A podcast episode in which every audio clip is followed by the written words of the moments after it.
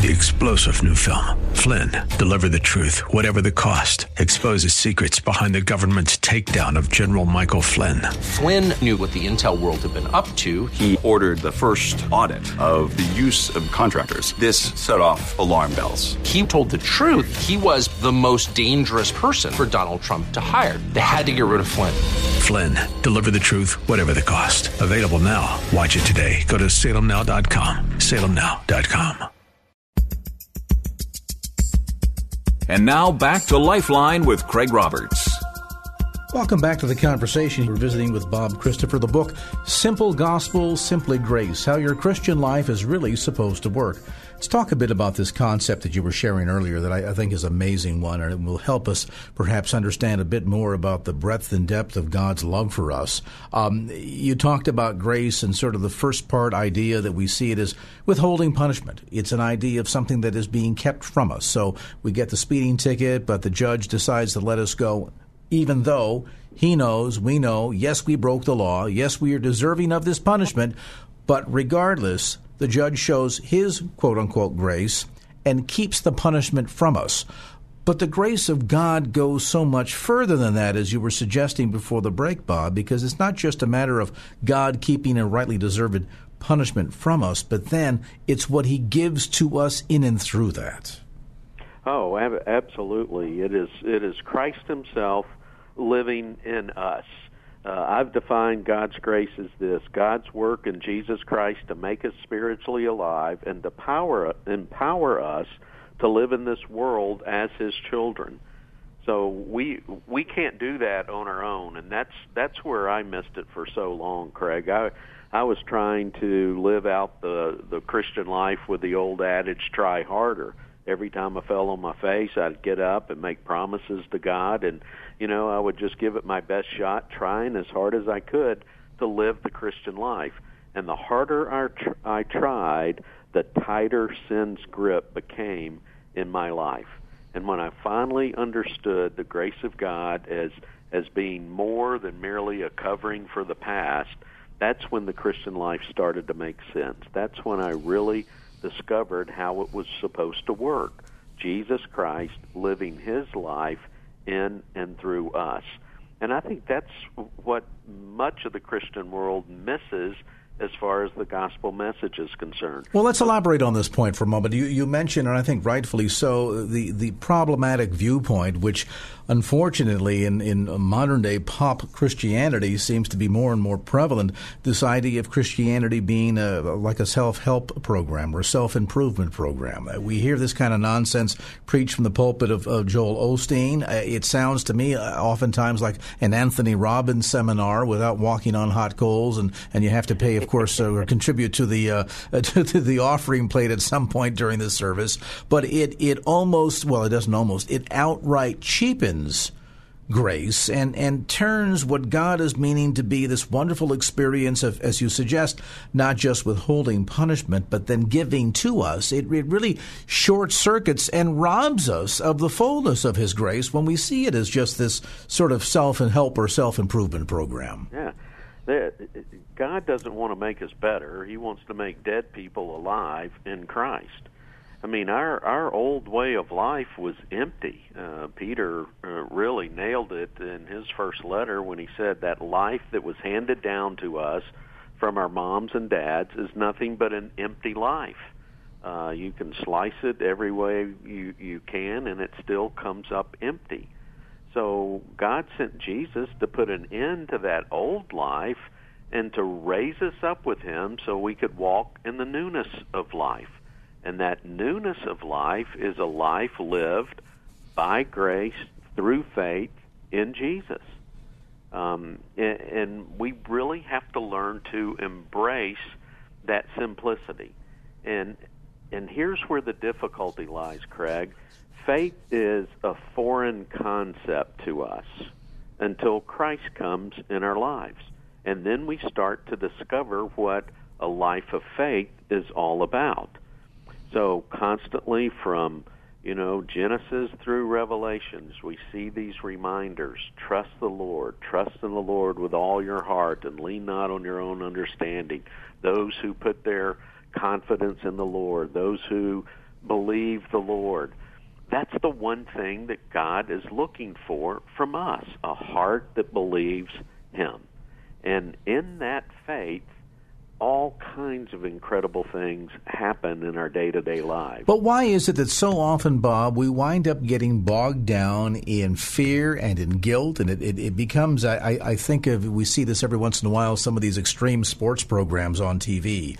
And you watch these guys go going whitewater rafting, and all of a sudden they're heading down and they think they're having the grand old time. Then all of a sudden, uh, the, the torment of the water overcomes the, the raft and overcomes them. They might find themselves suddenly out of control and running off the edge like you're about to head, you know, right over the the edge of the I don't know uh, Niagara Falls or something, and, and suddenly you become absolutely overwhelmed by fear and guilt, just like the guys get overwhelmed by the torrent of water when they get out of control. How, how do you how do you go about extracting yourself from that when the flow of the current is so fast? Well, Craig, that's a great uh, that's a great point, and and boy, a beautiful ana- analogy there as far as fear in our lives. Um, you know, fear has to do with punishment. That's how John connected it in his his first letter, and he says, "Perfect love casts away that fear." And if we're really going to grow in grace and embrace this new life that we have in Christ, we first have to settle that forgiveness issue. We have to recognize that the blood of Jesus actually did take away our sins once and for all. Um, that is, I think, one of the most critical truths that, that we need to latch onto and really take our stand upon. And that's the fact that when we receive Christ, we receive forgiveness of sins. Um, Paul said it twice, once in his book to the Ephesians, once in his letter to Colossians, that in him we have redemption, the forgiveness of sins. So the question is, are you in Christ? And if you answer yes, then you can ask, well, what do you have according to these passages? Well, it says redemption, the forgiveness of sins. Now, the question that follows that is, do you really believe it? Do you really believe that right now, at this very moment, you have forgiveness of sins? And that becomes the real issue. If I struggle right there, that's when fear can take hold of my life. And we're going to pause on that point. When we come back, I want you to share with our listeners the uh, uh, Binaca story. I think it'll it'll paint a nice picture that will ideally illustrate the challenge here, particularly in that sense where sometimes we struggle with the notion that His grace is insufficient for us because we see ourselves as being unworthy and unlovable. And there's nothing worse when we end up getting caught. We'll come back to more of the conversation with Bob Christopher as this edition of Lifeline continues.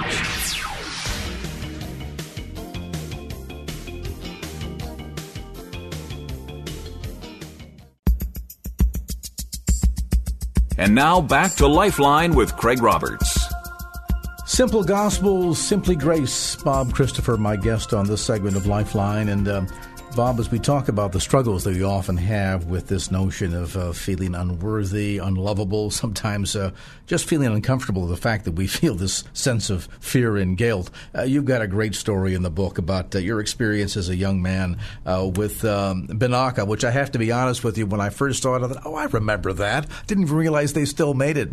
but tell us a bit about that story. I think it, it ideally helps illustrate this point. Well, well, Craig, it, it was uh, an experience in seventh or eighth grade. I got involved in a shoplifting gang, and we would go into drugstores and and we would just steal things, things that we didn't need. And one of those things that we stole quite often uh, was this little breath freshener spray called Binaca. Well, one night, uh, Friday night, I spent the night with my friend David, and we went out and went to one of those stores, and we stole some Binaca, and we stole a lock why? It just for the challenge of it, I guess. And uh, so we came back home, and you know, I went home the next day, and as as things would have it, David's mom went into his room and started cleaning up, and he and and she found the lock, and she asked David, uh, "Where'd you get this?" And uh, he said, "Well, we stole it." And you know he just he just he just caved like any person would. And uh you know as moms do um you know she dug a little deeper and and David told the whole story about you know Bob actually stole it and we got Binaca too. And so she uh you know tried to figure out what to do. And then she picked up the phone and called my mom.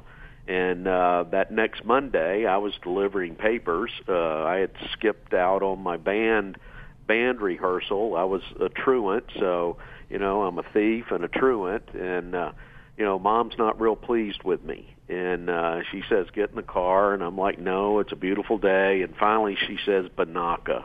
And I was just done. I unraveled right then and there, and knew I had been caught. And you know, I could just imagine the punishment that was coming my way. And uh, mom and dad decided they were going to take me back to every store that I had stolen something from, and I was going to get in front of the manager and confess what I had done, and they were going to leave my punishment in these managers' hands. And fortunately for me, they were lenient and just required that I pay back, uh, pay them the money for the things that I, I stole, which I did. Um, but that didn't relieve my guilt because I knew you know, my sin held something with God. And at that point, I just walked on eggshells, wondering what God was going to do with me. I knew punishment was just around the corner. And that fear just overcame me in such a way that every time I sinned, I felt Jesus left me. And so I had this formula. I'd confess, I would would would ask God to forgive and then I would ask Christ to come back in my life and I probably prayed 500 different times during my teenage years for Jesus to come back and live in my life because I didn't know what he had actually accomplished through his death, burial, and resurrection. And finally, I went to a Bible study, and the teacher started explaining Colossians chapter 2. When you were dead in your transpasses and sins, he made you alive together with Christ. He forgave all your sins and that forgiveness just poured over me, just washed over me, and finally I rested in the finished work of Jesus. And that fear of punishment went away because I knew Jesus had taken my punishment for me. And in exchange for that, he gave me his righteousness. That's a pretty good deal. That's what grace is all about. God giving to us what we do not deserve but because he loves us so much, he was willing to send Jesus to take our punishment for us so that we could stand in his presence as righteous as Jesus Christ himself. Let's get to some calls. We're going to head over to uh, Lee in Palo Alto. Lee, come on in with your comment or question for Bob Christopher.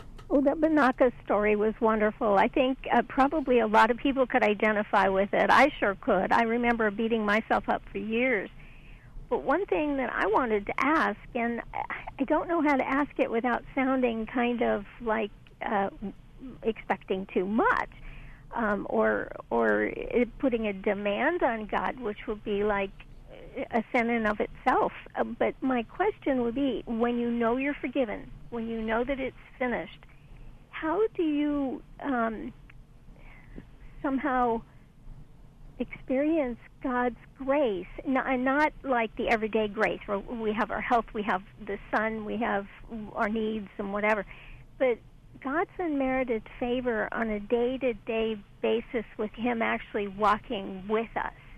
Um, I I don't know if I ask that right. I just I'm yeah. not talking well, I think about. I, I'm, I'm following what you're saying there. Uh, Lee, as as far as how we experience the grace of God, I, I think the first way we experience it is is is by resting in His finished work. You know, mo- most of us are, are tense inside. We're anxious inside because we're not sure if God really loves us or not, or if God has forgiven us or not. And when we finally come to that point and recognize that the work has been finished, we experience this sense of rest uh, inside of us. So that's the first way we experience it. And then we experience it um, by the Word of God becoming strong in our lives and, and us learning to say no to the temptations uh, of of this world and the temptations of sin. We recognize that what the world has to offer is just empty. And so I think we see a, a sense of victory in our lives as far as the world is concerned. And then I think the third way that we experience the grace of God is is by really getting to know the heart of the Father and learning to see the world through his eyes and people through his eyes. And we get so caught up on you know, in morality and trying to make the world a better place, but God sees people's hearts and he and he sees people in one of two ways. You either belong to him or you're still lost and dead in sin. And when we see it from God's perspective, then our hearts start to melt and we want to reach out with that gospel message. So the the grace just gives us, um, I, I think, deeper insight into the very heart uh, of of God the Father and what His love is all about for this world and the people that we shoulder uh, with every single day of our lives. Does that help, Lee? Yeah, it does. It helps greatly. I, I remember in the Old Testament where you had these people that poured out their hearts to God, like Hannah, who couldn't have the child, and and when she was in the temple with Eli, and and she just poured out her heart, and and God gave her the grace of answering that prayer. And I think the third one, because I I know in my case I I know I'm saved and I'm in the Bible often and around other believers, but I want to see the the, the Holy Spirit type. Um, uh, how could I put it? Like answer to prayer more than just in in our area. Maybe it's just this area. It seems like there's a lot of Christians, but we're kind of impotent. Well, I think you're I think you're right because. Um, you know our greatest asset as far as believers are concerned is is a knowledge of God. We really know what God is like because Jesus Christ has has made that known to us. You know, when we see Jesus, we see the Father. And so as we grow in our relationship with Jesus and as we grow in our knowledge of who he is, I think we're going to see our hearts melt toward the world in, in a way that we want to reach out and, and connect those people to the love of Christ just as we have been connected to the love of Christ. So just uh, just make it your prayer that Lord, I want to grow in your grace. I want to grow in in the knowledge of who you are. And I guarantee you that's a prayer he will answer. And you will see that being answered in time. Very helpful. All right. We appreciate your call tonight, Lee. I guess part of this too is is is the ongoing struggle that we have with the flesh, Bob.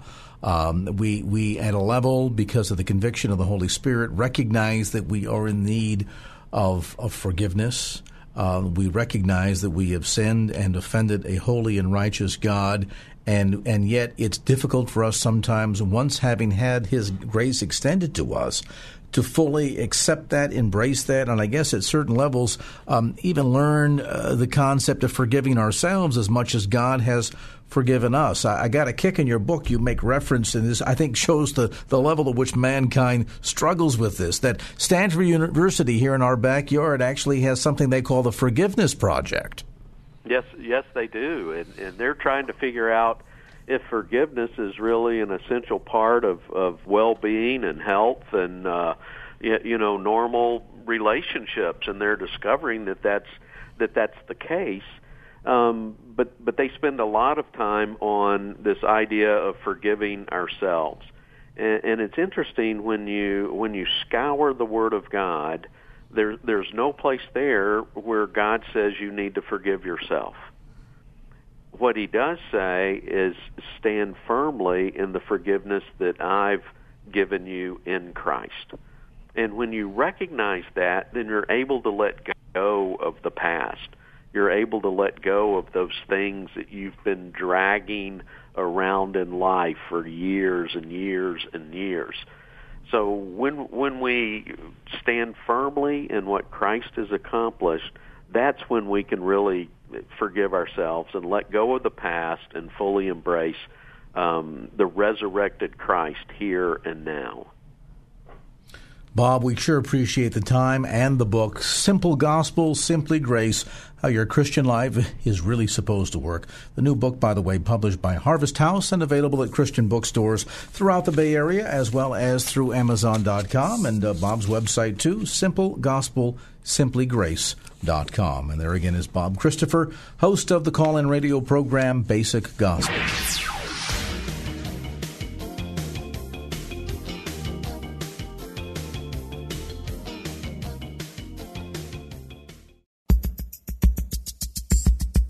And now back to Lifeline with Craig Roberts. You know, you look at the headline news of the last, my goodness, six, eight months or so, and it just seems like no matter where you turn, we're seeing incidences of racial unrest, massacres in churches, economic imbalance, social strife, on and on the list goes. Hard sometimes, perhaps, to see hope and justice and reconciliation in the midst of this turmoil. A lot of people, I think, have concluded that we're, if not in, we're certainly rapidly heading toward the end days. And meanwhile, we wonder, well, what does that mean for us from a faith perspective? How can we better find places in which not only God is working to bring about healing and restoration, but most importantly, feel as if the work, the job that we do, is significant toward that end? Warren Smith joins us now, Vice President of World News Group, and perhaps you are a subscriber to his wildly popular World magazine. He's authored more than 10 best selling books, including the most recent, Restoring All Things God's Audacious Plan to Change the World Through Everyday People. And Warren, great to have you on the program. Great, great to be on with you. Thank you so much. It is hard sometimes not to be discouraged, and just as we sort of uh, reach the point that we seemingly have processed the significance of yet another major negative news event, uh, sure as the sun will rise tomorrow, here comes one more, and I think for a lot of people, not only do you kind of get a sense that your your, your hope meter is, is wearing out in all of this, but that you're you're wondering, well, where exactly is God in all of this, and and is there any hope in which I can play some kind of small role in engaging in some kind of significant, important change in our society today? Well, you're exactly right, Craig. And you know, it, it, you don't have to look any farther than the headlines. That's exactly right to see um, bad news. I mean, the Supreme Court rulings have been really discouraging to a lot of Christians. Uh, we see ISIS uh, just murdering Christians all over the Middle East. I mean, you're you're right. I mean, there's plenty of reason uh, to um, to say uh, that we live in serious times but uh, we, uh, as Christians, are not allowed to despair. Despair is a sin. Uh, despair means we've given up hope, and of course, Christians of all people should be people of hope. Uh, faith, hope, and love. Jesus, or, or uh, uh, the Bible says, not Jesus per se, but the Bible says, or the the three chief Christian virtues. And so that's one of the reasons why John Stonestreet and I uh, wanted to write this book, Restoring All Things, because as we have been looking out at the world at all these negative uh, stories, we've also been been seeing something just quite remarkable, and that has been God's people doing God's work in the midst of all the chaos that's going on around us. And when God's people do that, when God's people it, just don't get distracted and continue to engage in God's work, which is loving God with all our heart, soul, mind, and strength, and loving our neighbors as ourselves. It's amazing what's happening. We've seen communities transformed. We've seen lives rebuilt. We've seen entire cities uh, transformed. It's, it's in the case of Atlanta or Detroit. Um, uh, Atlanta, an organization called FCS Urban Ministries, and in Detroit, a ministry called Emmanuel Temple, which are two organizations that we profile in Restoring All Things. So we wanted to tell some of those stories because we felt like Christians did need some hope in the midst of these chaotic times. So, at the end of the day, is it less about the news events and more about perspective? And I, and I asked that question because, you know, when we were kids, uh, we all were raised in school to uh, to master the three basic R's: reading, writing, and arithmetic. Something always told me that one of those words, at least, was misspelled. That's right. But from from a from a Christian perspective, there's another set of three R's that I think we can't forget. That in fact is foundational to our very faith, which is what leads me to this question about perspective, and that is another set of three R's: redemption, reconciliation, and restoration, which is uh, foundational to God's plan for not only mankind here on earth, but certainly the role that that uh, that Christ played in world history. Well, that, that's exactly right. You know, in fact, I'm glad you brought up those three R's because there are, in fact, many more than those three R's in Scripture. We, in fact, we begin near the beginning of the book. We talk about the rewords of Scripture, and you've mentioned three of them uh, there. Uh, too often, however, Christians focus on another set of R's, which are words like rebuke and resist and uh, engage in those activities that um, are trying to hold back the tide of chaos. Whereas uh, I think if we focus more on the three R's that you mentioned, R's like reconciliation and restoration and redemption, uh, we we become people who um, not only are actively engaged in the work that God is calling us to do, this this activity of of restoring all things to Himself, but we are also presenting a witness to the world that I think they will find compelling. You know, it's it's one thing um, to say that Jesus saves and Jesus uh, transforms and Jesus redeems. But if our lives don't show that, Craig, it's that argument is not convincing. That declaration of the gospel, however true, is not convincing. But whenever we are actively engaged in the process of reconciliation, not only are we declaring the gospel, but we are demonstrating the gospel in our lives. And I think that's a much more convincing proclamation of the gospel. Well, in many respects, too, don't we find that message uh, far more impactful in the middle of chaos? And, and I ask that question because, you know, let, us use the example of the lives of any of us. If we pause for a moment and think, you know, if, if you were doing well, you married the perfect wife or husband, you had the perfect job, you had the perfect amount of money in the bank, you have perfect health, uh, all of it a lot of people could argue, well, you know, for what do I really need God here, at least on earth? I mean, yeah, that fire insurance thing on the other side, yeah, that works out okay. But here in the here and now, I'm doing pretty well. But for most of us, our testimony is that in the midst of the pain, the agony, the chaos, when our life seemed to be falling apart uh, right before our eyes, there stepped in God with a message of healing and reconciliation and redemption. And so, oftentimes, doesn't God work best in the middle of the chaos that sometimes we as Christians try to push back against and prevent from happening? And I wonder if sometimes we might accidentally be short circuiting God's plan because in the midst of that chaos, doesn't His grace shine the brightest? Well, I, all I can say to that, Craig, is amen and well said. Uh, you know, and, in, in throughout history, I think not only in our own individual lives, which you've just identified, but throughout history, we have found the Christian church thriving whenever the world around it was in chaos. We tell stories, for example, uh, from the second and third century, whenever the great plagues, um, uh, diseases were just just ravaging cities, and people were running out of the cities uh, into the rural areas just to keep themselves away from danger and disease. But it was the Christians who ran into the cities to care for the sick and the dying, many times sacrificing their own lives in that process. But it was such a powerful witness that we saw Christianity spread dramatically in the second and third centuries. Uh, even recently uh, in the Ebola epidemic that we saw in Africa, uh, I was amazed at the doctors that were that um, got Ebola and that were put into the quarantine, and a couple of them even died as a result of their work there. And whenever I found out about their biographies, one doctor after another, one healthcare worker after another, were committed Christians working in that environment because they were motivated by the love of Christ and love for their neighbor. So this has been the story of the Christian church. I think it's a story that we sometimes do tend to forget in our prosperity here in America, but uh, it's one that we need to remember. Well, especially since at the core, as we talk about this from the, the viewpoint of it being a message of redemption, it suggests that there needs to be something from which one is being redeemed, does it not? Yep. I mean, yeah, is is the is the message of heaven all that powerful a one, uh, absence the existence of hell? I, I would I would suggest probably not.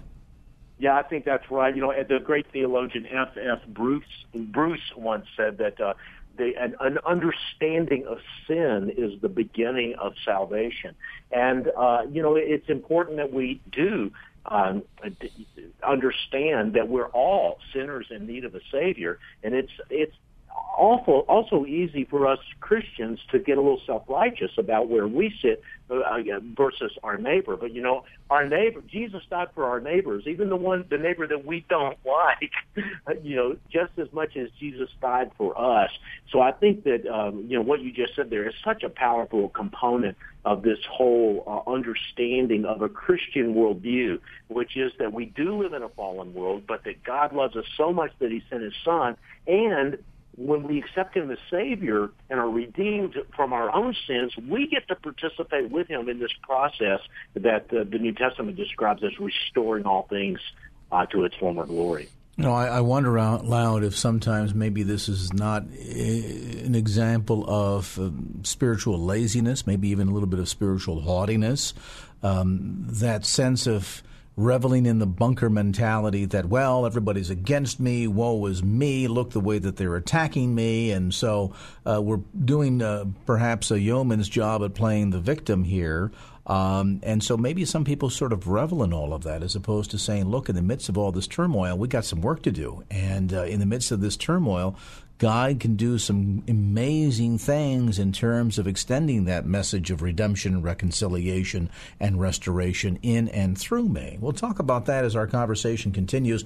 Warren Smith, Vice President of World's News Group, publisher of World Magazine, author of more than a dozen best selling books. We're talking about uh, finding God's redemption in the midst of a chaotic world. A brief time out, back with more as Lifeline continues.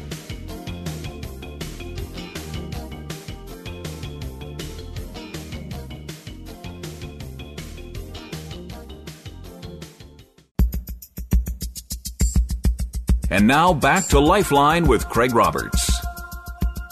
Warren Smith, our guest today, Vice President of World News Group. He publishes World Magazine. He's the author of more than 10 best selling books, including the most newly released, Restoring All Things God's Audacious Plan to Change the World Through Everyday People. And maybe one of the big operative words in that book title, Warren, is Everyday People. We look, as we intimated at the beginning of our conversation, at the headlines and what's going on in terms of racial unrest, economic imbalance, social strife, all of this taking place. It's it's hard, obviously, uh, and frustrating for a lot of people, and then to maybe overwhelming in the sense that people feel as if, well, you know, they'd like to be involved in being an agent of change and and affecting God's plan for re- uh, redemption, reconciliation, and restoration. But maybe they feel like, well, as overwhelming as all this is, though, isn't my work largely going to be for naught and and, and ultimately insignificant?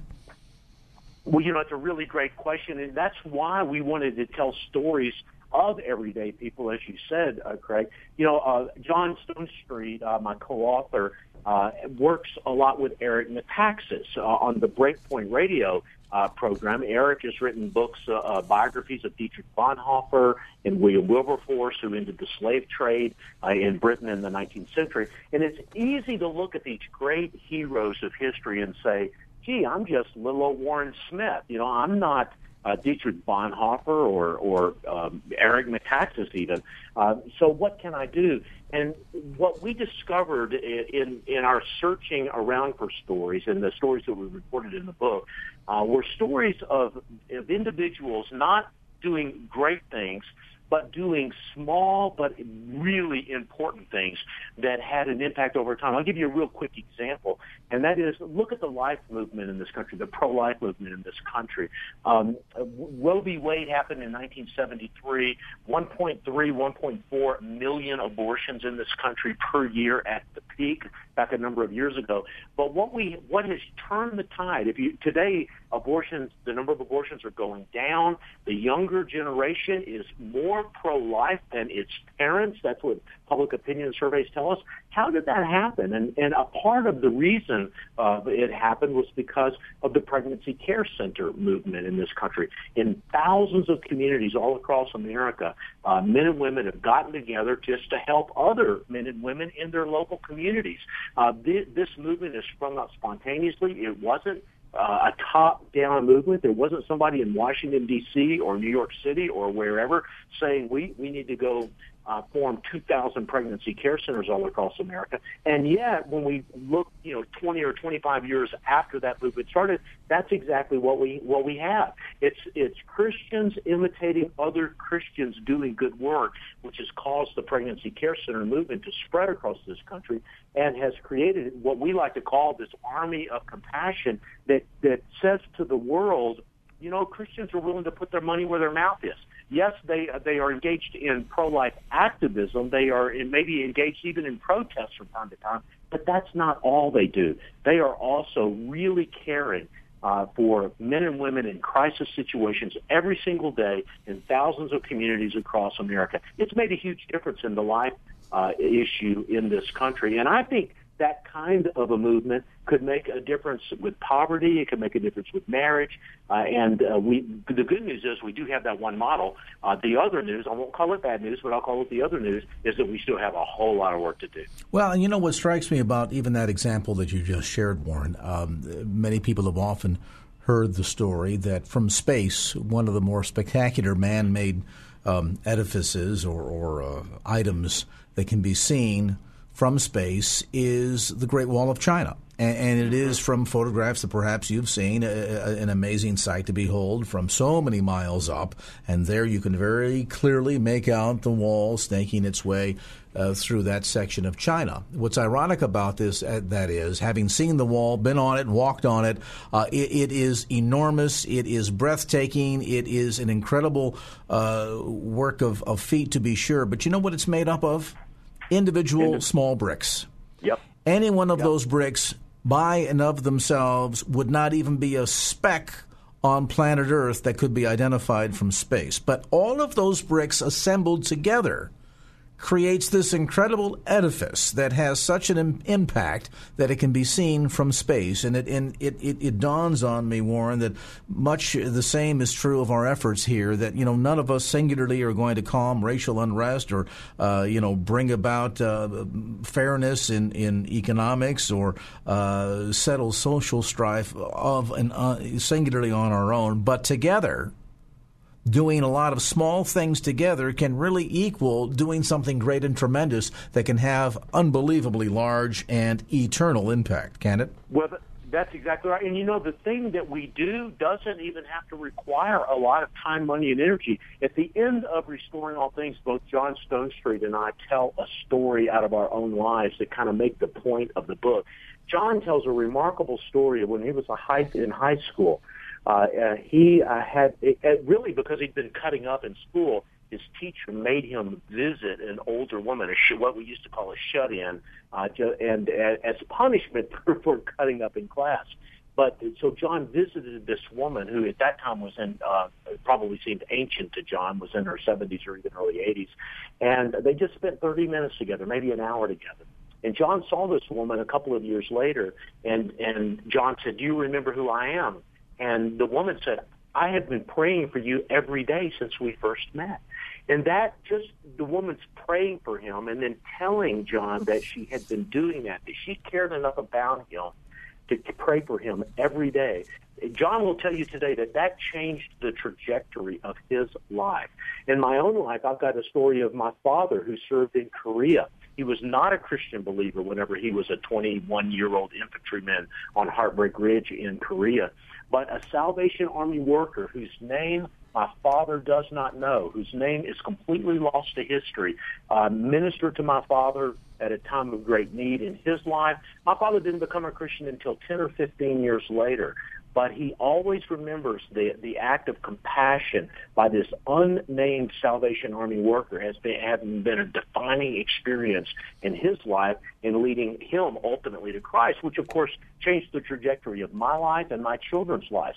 We don't know how God is going to use our availability. Uh, it's not about our ability, as the old saying goes, but it truly is about our availability.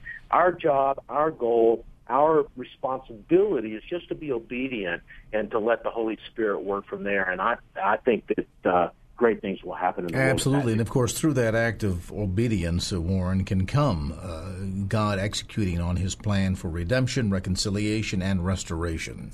Warren Smith, again, the book is called Restoring All Things God's Audacious Plan to Change the World Through Everyday People, newly released by Baker Books and available at bookstores throughout the Bay Area, Amazon.com, and also through their website at restoringallthings.org. That's restoringallthings.org. And our thanks to Warren Smith for being with us on this segment of Lifeline.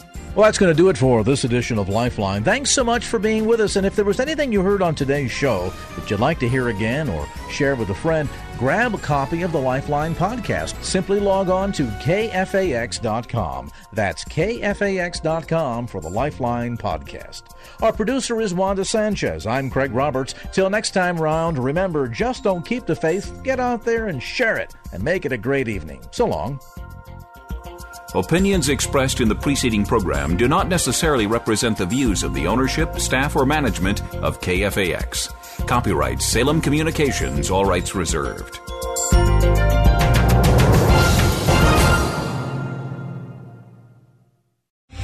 Three star general Michael J. Flynn, head of the Pentagon Intelligence Agency, knew all the government's dirty secrets. He was one of the most respected generals in the military. Flynn knew what the intel world had been up to. He understood its funding. He ordered the first audit of the use of contractors. This set off alarm bells. The explosive new documentary, Flynn, Deliver the Truth, Whatever the Cost, and covers the facts behind this scandal. Flynn told the truth. He was the most dangerous person for Donald Trump to hire. I find out the worst enemy that I'm going to face in my life is right here in America. They took my assessment and they wanted me to change it. And I was like, I'm not changing it. They had to get rid of Flynn. With in depth interviews, archival footage, and never before seen personal records of the man behind the headlines. I just felt like I was drowning. Flynn, deliver the truth, whatever the cost. Available now. Watch it today. Go to salemnow.com. Salemnow.com.